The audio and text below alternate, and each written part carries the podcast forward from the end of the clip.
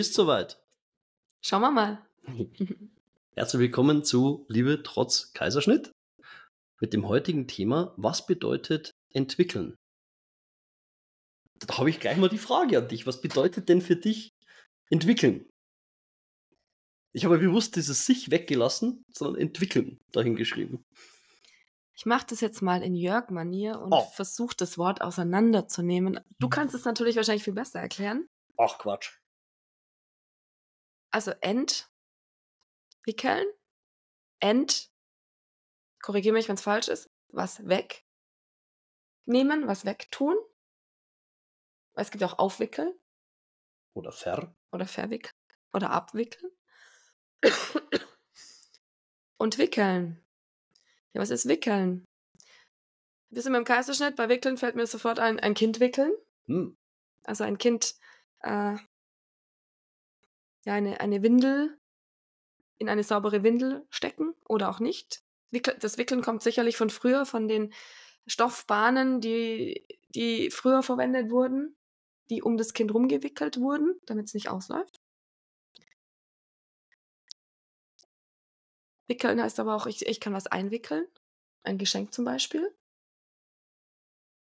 Das sieht dann anders aus oder man sieht nicht, was tatsächlich erstmal drin ist. Aber das ist es äh, mit entwickeln nicht gemeint. Sondern wir nehmen etwas weg, damit etwas zutage kommt oder was passieren kann oder was wachsen kann. Hm. Ich möchte mal einen Stab brechen. Alle Muttersprachler sind Experten ihrer Sprache, wenn sie sich's trauen. Punkt eins, dafür muss man das nicht studiert haben. Ja, das ist mir mal ganz wichtig. So. Dann gibt es sogenannte Bedeutungsveränderungen über die Zeit hinweg. Früher war das Wort komisch Synonym für lustig, witzig. Heute ist es Synonym für seltsam. Ah, das ist aber ein komischer Typ, der ist ein bisschen kauzig, ne?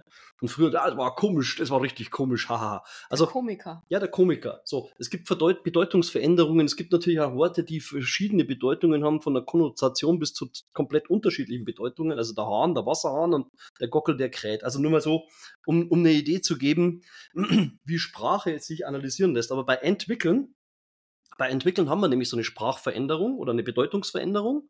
Und die Bedeutungsveränderung war früher echt tatsächlich zu sagen, von der Spule, der Spindel oder wer angeln ist, dann hat man so einen richtigen Knäuel an Seil, aus welchem Grund auch immer da drin, der weiß, das muss ich irgendwie auseinanderbringen, das muss ich entwickeln.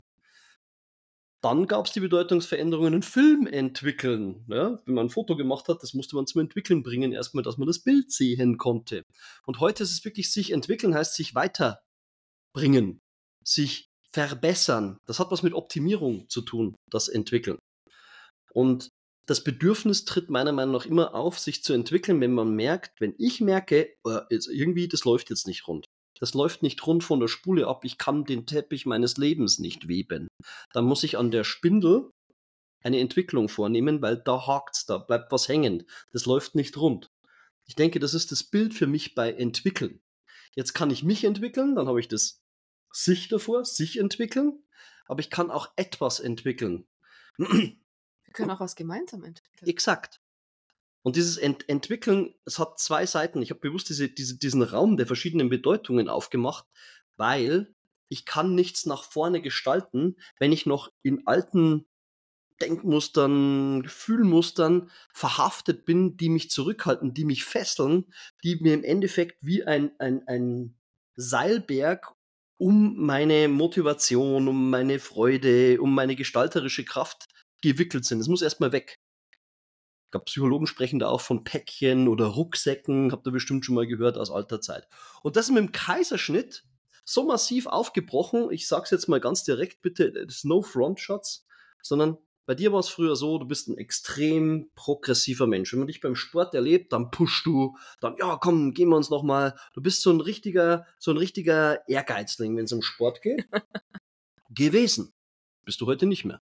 Und ähm, der Kaiserschnitt hat da wirklich reingekretscht und ich gedacht, wow, was ist denn los? Du hast mir eigentlich immer animiert, komm, mach Yoga oder jetzt steig mal wieder ins Kajak oder wir gehen mal schwimmen eine Runde. Ha, ich brauche Bewegung und hier bei der Ernährung, da muss ich auf das, das ist wichtig, wir müssen das und das essen, das ist total gesund und mehr Gemüse und da und das. Also mit dem, seitdem, seitdem die Elternschaft da ist, ist alles auf dieses so einfach wie möglich und äh, alles Unnötige lassen wir weg. Das ist, das ist passiert durch den Kaiserschnitt, was im Endeffekt wieder in diese Richtung funktionabel sein abgedriftet ist, was mich zum, zum ja, streckenweise zum Irrsinn treibt, weil ich mir denke, ich bin nicht nur auf dieser Welt, um zu funktionieren und Steuern und Rechnungen zu zahlen, sondern ich möchte eine schöne Zeit haben. Und ein Spruch von mir dazu ist, Glück ist eine Entscheidung. Stimmt. So, jetzt habe ich da ganz schön ans Bein geh. Ping, Punkt, Punkt. Ja, und jetzt weiß ich sogar nicht, was ich sagen soll, weil es stimmt.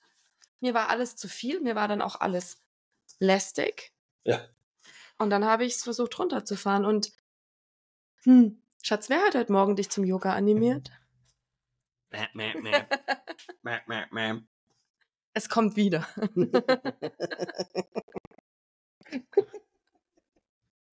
Und wer hat die zweite Runde eingeleitet beim Yoga? So. Du, und okay. Wer ist zusätzlich auf uns rumgeturnt? Jawohl. Unsere, zwei Kinder und eine Katze. Zwei Kinder und eine Katze. Wunderbar. Geht schon.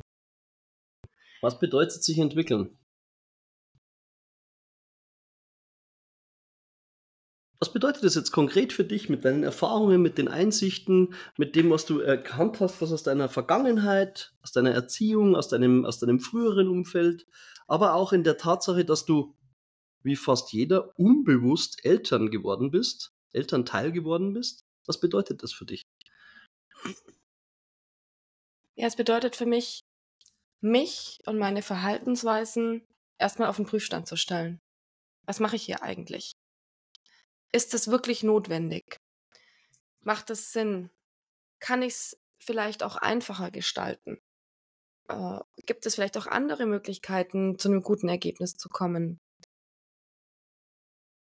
Wie kann ich vielleicht auch Arbeitsabläufe, jetzt mal ganz banal gesprochen, optimieren, um mehr Zeit zu haben?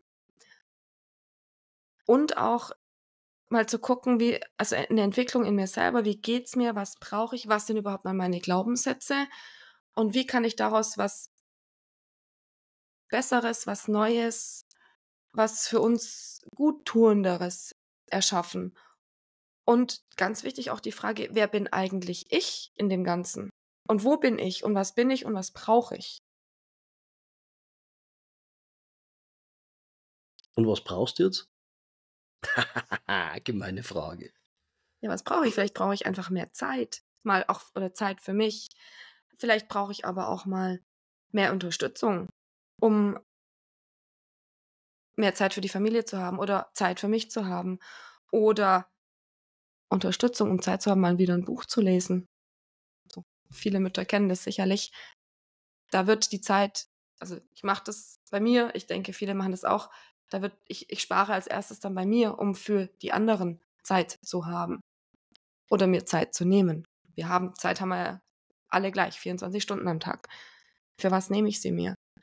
Also da, das, das ist auch was. Oder was interessiert mich? Entwickeln ist auch dieser Prozess nach dem Kaiserschnitt und dem, der Erkenntnis, da läuft was schief, zu gucken, was gibt es für Möglichkeiten, da wieder rauszukommen, was gibt es für Möglichkeiten auf körperlicher, auf seelischer Ebene, in der, in der ja, Eigenarbeit, um dann eben weiterzugehen. Also wie gesagt, als, als Beispiel, wir hatten das in dem, in dem Podcast davor, Brustmassage kannte ich bis vor einem Dreivierteljahr überhaupt nicht. Das ist auch eine Entwicklung zu sagen, hey, das tut mir gut, das bewirkt wahnsinnig viel und ich habe Interesse daran, dass andere davon auch profitieren und auch diese Erfahrungen machen.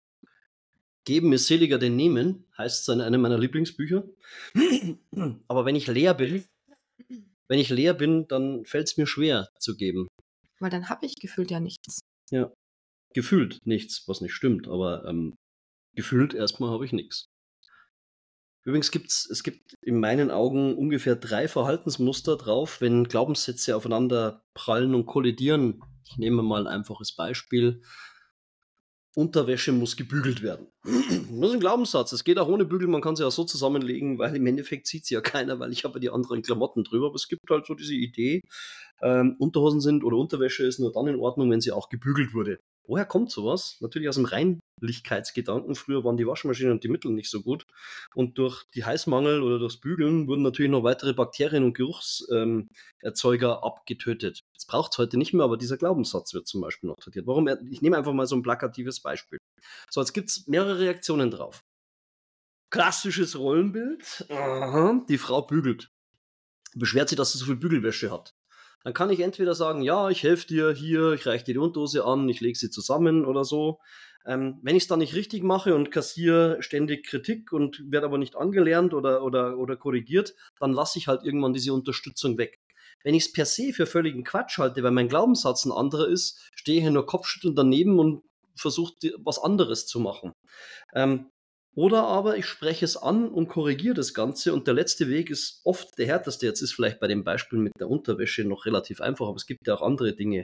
Verhalten beim Geld ausgeben, äh, wie man seinen Freundeskreis gemeinsam bedient, ob immer der eine nur verantwortlich dafür ist, dass äh, Leute eingeladen werden oder dass man Verbindungen nach außen hält und so weiter. Es gibt tausend Beispiele. Oder für den eigenen intellektuellen Entwicklungsgrad sorgen. Wer ist da eigentlich verantwortlich? In meinen Augen beide, in manchen anderen Augen nur die Frau oder nur der Mann oder whatever. Was es zu essen geben darf, äh, das muss immer, immer gemeinschaftlich entschieden werden, oder ist einfach auch mal schön, wenn jemand sagt, du, heute gibt's lecker was auch immer zum Essen und ich habe schon alles eingekauft, ich habe da Bock zum Kochen, magst du mir helfen? Das ist vielleicht eine andere Herangehensweise, als wenn jemand sagt, ähm, ja, was wollt ihr denn heute Abend essen? Ja, keine Ahnung. Ne? So, das sind so ganz kleine Konfliktlagen, in denen wir uns ständig bewegen, wo unsere Glaubenssätze tatsächlich aufeinandertreffen, und die Reaktion ist entweder ablehnen, äh, unterstützen, wenn man relativ nah beisammen ist, oder dagegen vorgehen und das auflösen, und dieses dagegen vorgehen birgt natürlich den Konflikt, aber auch die Chance. Das ist meine Meinung. Absolut. Also die Chance, gemeinsam eine schöne Zeit zu verbringen und gemeinsam vielleicht auch was Neues zu entwickeln. Genau. Das ist Oder zu entdecken, dass man vielleicht ja. gemeinsam da mega Spaß dran hat, was man davor gar nicht wusste. So wie ich stehe in der Küche und backe nachts, weil ein Geburtstag anstand und du hast mich sehr, auf sehr lustige Art und Weise drei Stunden unterhalten. Ja. Und es war extrem kurzweilig, diese drei Stunden Bäckerei dadurch. Du also, weißt, was ich meine. Man muss dazu sagen, ich bin ein noch schlechterer Bäcker als Koch. Kleiner Witz, ich kann, glaube ich, sehr gut kochen. Aber Backen ist überhaupt nicht meins. Das ist, keine Ahnung, ich habe da irgendwie äh, allergische Schübe dagegen, weiß nicht, woher, woher die kommen. Aber ich kann dir die Zeit schön gestalten. Ich kann dir auch helfen. Ich kann irgendwie einen Spaß machen. Einfach, dass es richtig lustig wird. Abspülen. Abspülen kann ich auch. Und Spülmaschine vollräumen, kriege ich alles hin.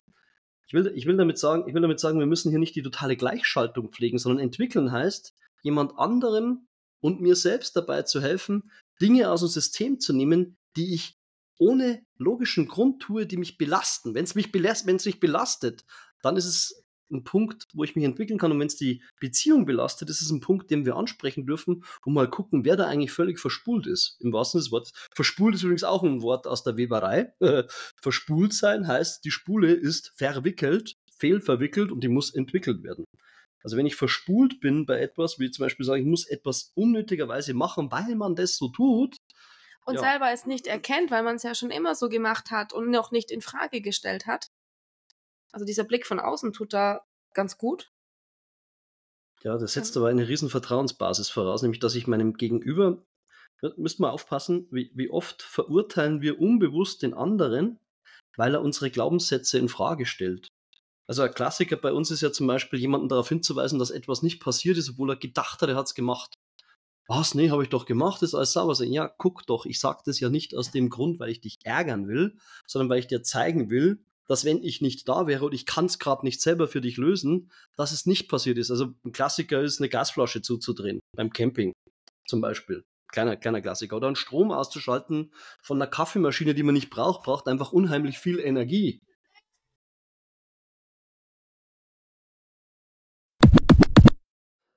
So, jetzt sind wir kurz unterbrochen worden, weil unser Kleinster wach geworden ist und wir die Aufzeichnung kurz unterbrochen haben. Und wir haben beschlossen, dass wir hier überhaupt nicht perfekt sein müssen, wie wir es auch in unserem ganzen Leben nicht sein müssen. Und jetzt haben wir einfach einen kleinen Showgast dabei, der sich vielleicht mal bemerkbar macht oder auch nicht. Aber du wolltest was sagen zum Thema Glaubenssätze und, und was passiert, wenn die, wenn die ja, vom anderen überschritten, bedrängt, angegriffen werden, wie auch immer. Ich möchte dazu was vorneweg sagen. Die Grundidee von Vertrauen ist, dass der andere Mensch in Ordnung ist und aufgrund seines eigenen ganzen Lebens so ist, wie er ist. Und dass die Handlung nicht der Mensch ist. Ich kann den Menschen lieben, aber seine Handlungen schlecht finden. Das ist für uns ein ziemlich guter Schlüssel, zu sagen, okay, dein Verhalten war mies, aber ich, ich, ich komme jetzt nicht mit so einem Schwachsinn wie Liebesentzug um die Ecke, was ja viele machen. Viele machen ja einen Machtkampf aus ihrer Beziehung. Ja, emotionale Erpressung. Ne? Emotionale Erpressung, also es ist wirklich die übelste Aggression, die da läuft. Und die gibt es auch bei beiden Geschlechtern, by the way. Das rauszunehmen und zu sagen, du, deine Handlung, macht dir überhaupt Sinn, das in Frage zu stellen, aber da wolltest du dazu was sagen. Das tut natürlich weh, wenn du mit deiner Verhaltensweise, die für dich per se immer in Ordnung ist und richtig ist, konfrontiert wirst. Aber sie bitte bildet oder gibt auch die Chance, ein bisschen Abstand von sich zu nehmen und es zu überprüfen und zu reflektieren und zu hinterfragen, und vielleicht hat er ja doch recht. Und oder sie. Oder sie. Und er gibt, also, und gibt mir die Möglichkeit, mein Leben einfacher zu gestalten oder unser Leben einfacher oder besser zu gestalten. Und ein kleines Beispiel dazu, weil du vorhin auch das Thema Bügeln genannt hast. Ich habe früher, und ich sage bewusst früher, ganz, ganz viel gebügelt. Weil ich es nicht hinterfragt habe, weil ich es auch so kannte. Was ja an sich ist ja Bügeln nichts Schlimmes. Und meine Schwester hat mal zu mir gesagt, sie bügelt nichts. Weil das ist Lebenszeitverschwendung. Da war ich immer noch der Meinung, ich bügel trotzdem weiter. Und mit jedem Kind habe ich weniger gebügelt. Bis hin zu, ich bügel fast gar nichts mehr. Weil ich es jetzt erkannt habe und genauso für mich sehe, ich mache in der Zeit, in der ich gebügelt hätte, lieber was anderes. Mit meinen Kindern spielen. Mich mit meinem Mann unterhalten. Mir Gedanken zu machen, wie kann ich mir mein Leben gestalten, dass es mir besser geht. So als kleine Beispiele. Und auch hier, es gibt da kein richtig und kein falsch. Doch, wenn, wenn, wenn mir jemand sagt, was sind denn kleine Glaubenssätze, dann stehe ich erstmal da und mir, hä? Ja, wer weiß das schon? Wer weiß das schon? Wir gar nicht. Wenn ein anderer dir das Geschenk gibt, dich darauf hinzuweisen, dann muss das ja erstmal nichts Negatives sein, sondern er hat etwas Unsichtbares sichtbar gemacht für dich. Also so geht's mir. Und ich habe die Möglichkeit, ich habe dann was in der Hand. Ich kann mir über, gezielt über was Gedanken machen und zu überprüfen, möchte ich es ändern oder nicht. Da muss ich, da muss ich noch was sagen dazu. Wenn jemand anders kommt und sagt, dein Verhalten stört mich, dann ist das sein Problem. Ganz prinzipiell mal sein Problem. Wenn aber jemand anders kommt und sagt, du sag mal, das, was du da machst, tut dir das gut? Gibt es da nicht einen schöneren Weg? Dann ist das was ganz was anderes. Das ist das eine. Und das andere ist, zum Thema Glaubenssätze, Überzeugungen, Gefühle, Werte, wie auch immer du das nennen willst, keiner ist sich dessen vollkommen bewusst und wird es jemand sein. Und jemand, der behauptet, dass er sich da komplett auskennt in sich selbst, Schwachsinn. Das, das geht nicht. Wer das behauptet, ist meiner Meinung nach wirklich ein Scharlatan. Aber wir können uns gegenseitig helfen, Missstände aufzudecken. Und die meisten dieser Missstände sind unbewusst. Die moderne Psychologie spricht übrigens mittlerweile nicht mehr von über neunzig Prozent unserer Handlungen sind unbewusst, sondern achtundneunzig Prozent unserer Handlungen sind unbewusst. Das ist ziemlich verrückt, wenn man sich das mal auf der Zunge zergehen lässt. Und der entscheidende Faktor ist, dass viele Angst verspüren davor, diese unbewussten Welten mal zu ergründen. Diese, man nennt sie ja blinde Flecken. Und ich sage immer, es sind blinde Landschaften. Und Landschaften können auch sehr schön sein. Was weiß ich über mich nicht, was mir mein Leben besser macht? Was weiß ich über mich nicht, was mein Sein für andere richtig grandios gestaltet? Und ähm, viele Menschen tun sich unheimlich schwer damit, ein Lob anzunehmen oder ein Kompliment. Und das ist genau der Punkt, weil wir das nicht dürfen. Wir dürfen uns nicht überhöhen über andere. Und viele unserer Verhaltensmuster zielen darauf ab, dass der Nachbar nichts Schlechtes über uns denkt. Und das sind auch wieder die von mir schon mal angemerkten Kriegstraumata. Der Nachbar soll nach Möglichkeit von uns denken, dass wir ganz brave, redliche Bürger sind. Nicht, dass er uns hinhängt bei einer höheren Stelle eines äh, ja, Machtstaates, der uns dann eventuell vielleicht ins K Z schleppt oder in, in, inhaftiert, wie auch immer. Das sind alles Dinge, die bei uns noch drin hängen. Das mag sich jetzt für die einen oder den anderen total absurd abhör- anhören. pass mal auf, wenn du der Meinung bist, es muss so und so sein, wir Deutschen sind da extrem sogar, ähm, was dieses Außenwirkungsbild betrifft, was die Klamotten betrifft, was die Fassaden unserer Häuser betrifft, was unsere Autos betrifft und so weiter. Es zielt immer darauf ab, dass wir als ordentlich gelten, damit uns keiner hinhängt. Aber das ist, passiert ja nicht. Das passiert ja nicht. Und selbst wenn, wir sind ja nicht mehr in einem totalitären Staatssystem. Zum Glück, Gott sei Dank. Aber das sind Dinge, die in unseren Glaubenssätzen auch noch mitschwingen und mit drin hängen. Und die es so schwierig machen. Aber... O- oder noch, viele Chancen bergen, beides. Ja, um, um langsam zum Ende zu kommen. Wenn wir uns das bewusst machen, besteht da die Chance, diesen Kreislauf oder diese Weitergabe zu ändern. Und es besser zu machen. Oder schöner zu machen. Ja, für uns und unsere Kinder und unser Umfeld. Genau. Ja. Dieses, das haben wir ja schon immer gemacht, ohne zu wissen, warum, kann damit aufgelöst werden. Ja, bei der nächsten Folge, bei der nächsten Folge geht es um etwas sehr Spannendes. Ich bin wahnsinnig gespannt, was du da alles zu erzählen hast, weil das ist eine von Frauen für Frauen Thematik. Nein, Quatsch, das ist für alle. Und das heißt, die nächste Folge von Liebe trotz Kaiserschnitt heißt Tempel Gebärmutter, Fragezeichen. Und seid mal gespannt, was da kommt. Wir sind's auch. Bis zum nächsten Mal. Vielen Dank fürs Zuhören. Ciao, ciao. ciao.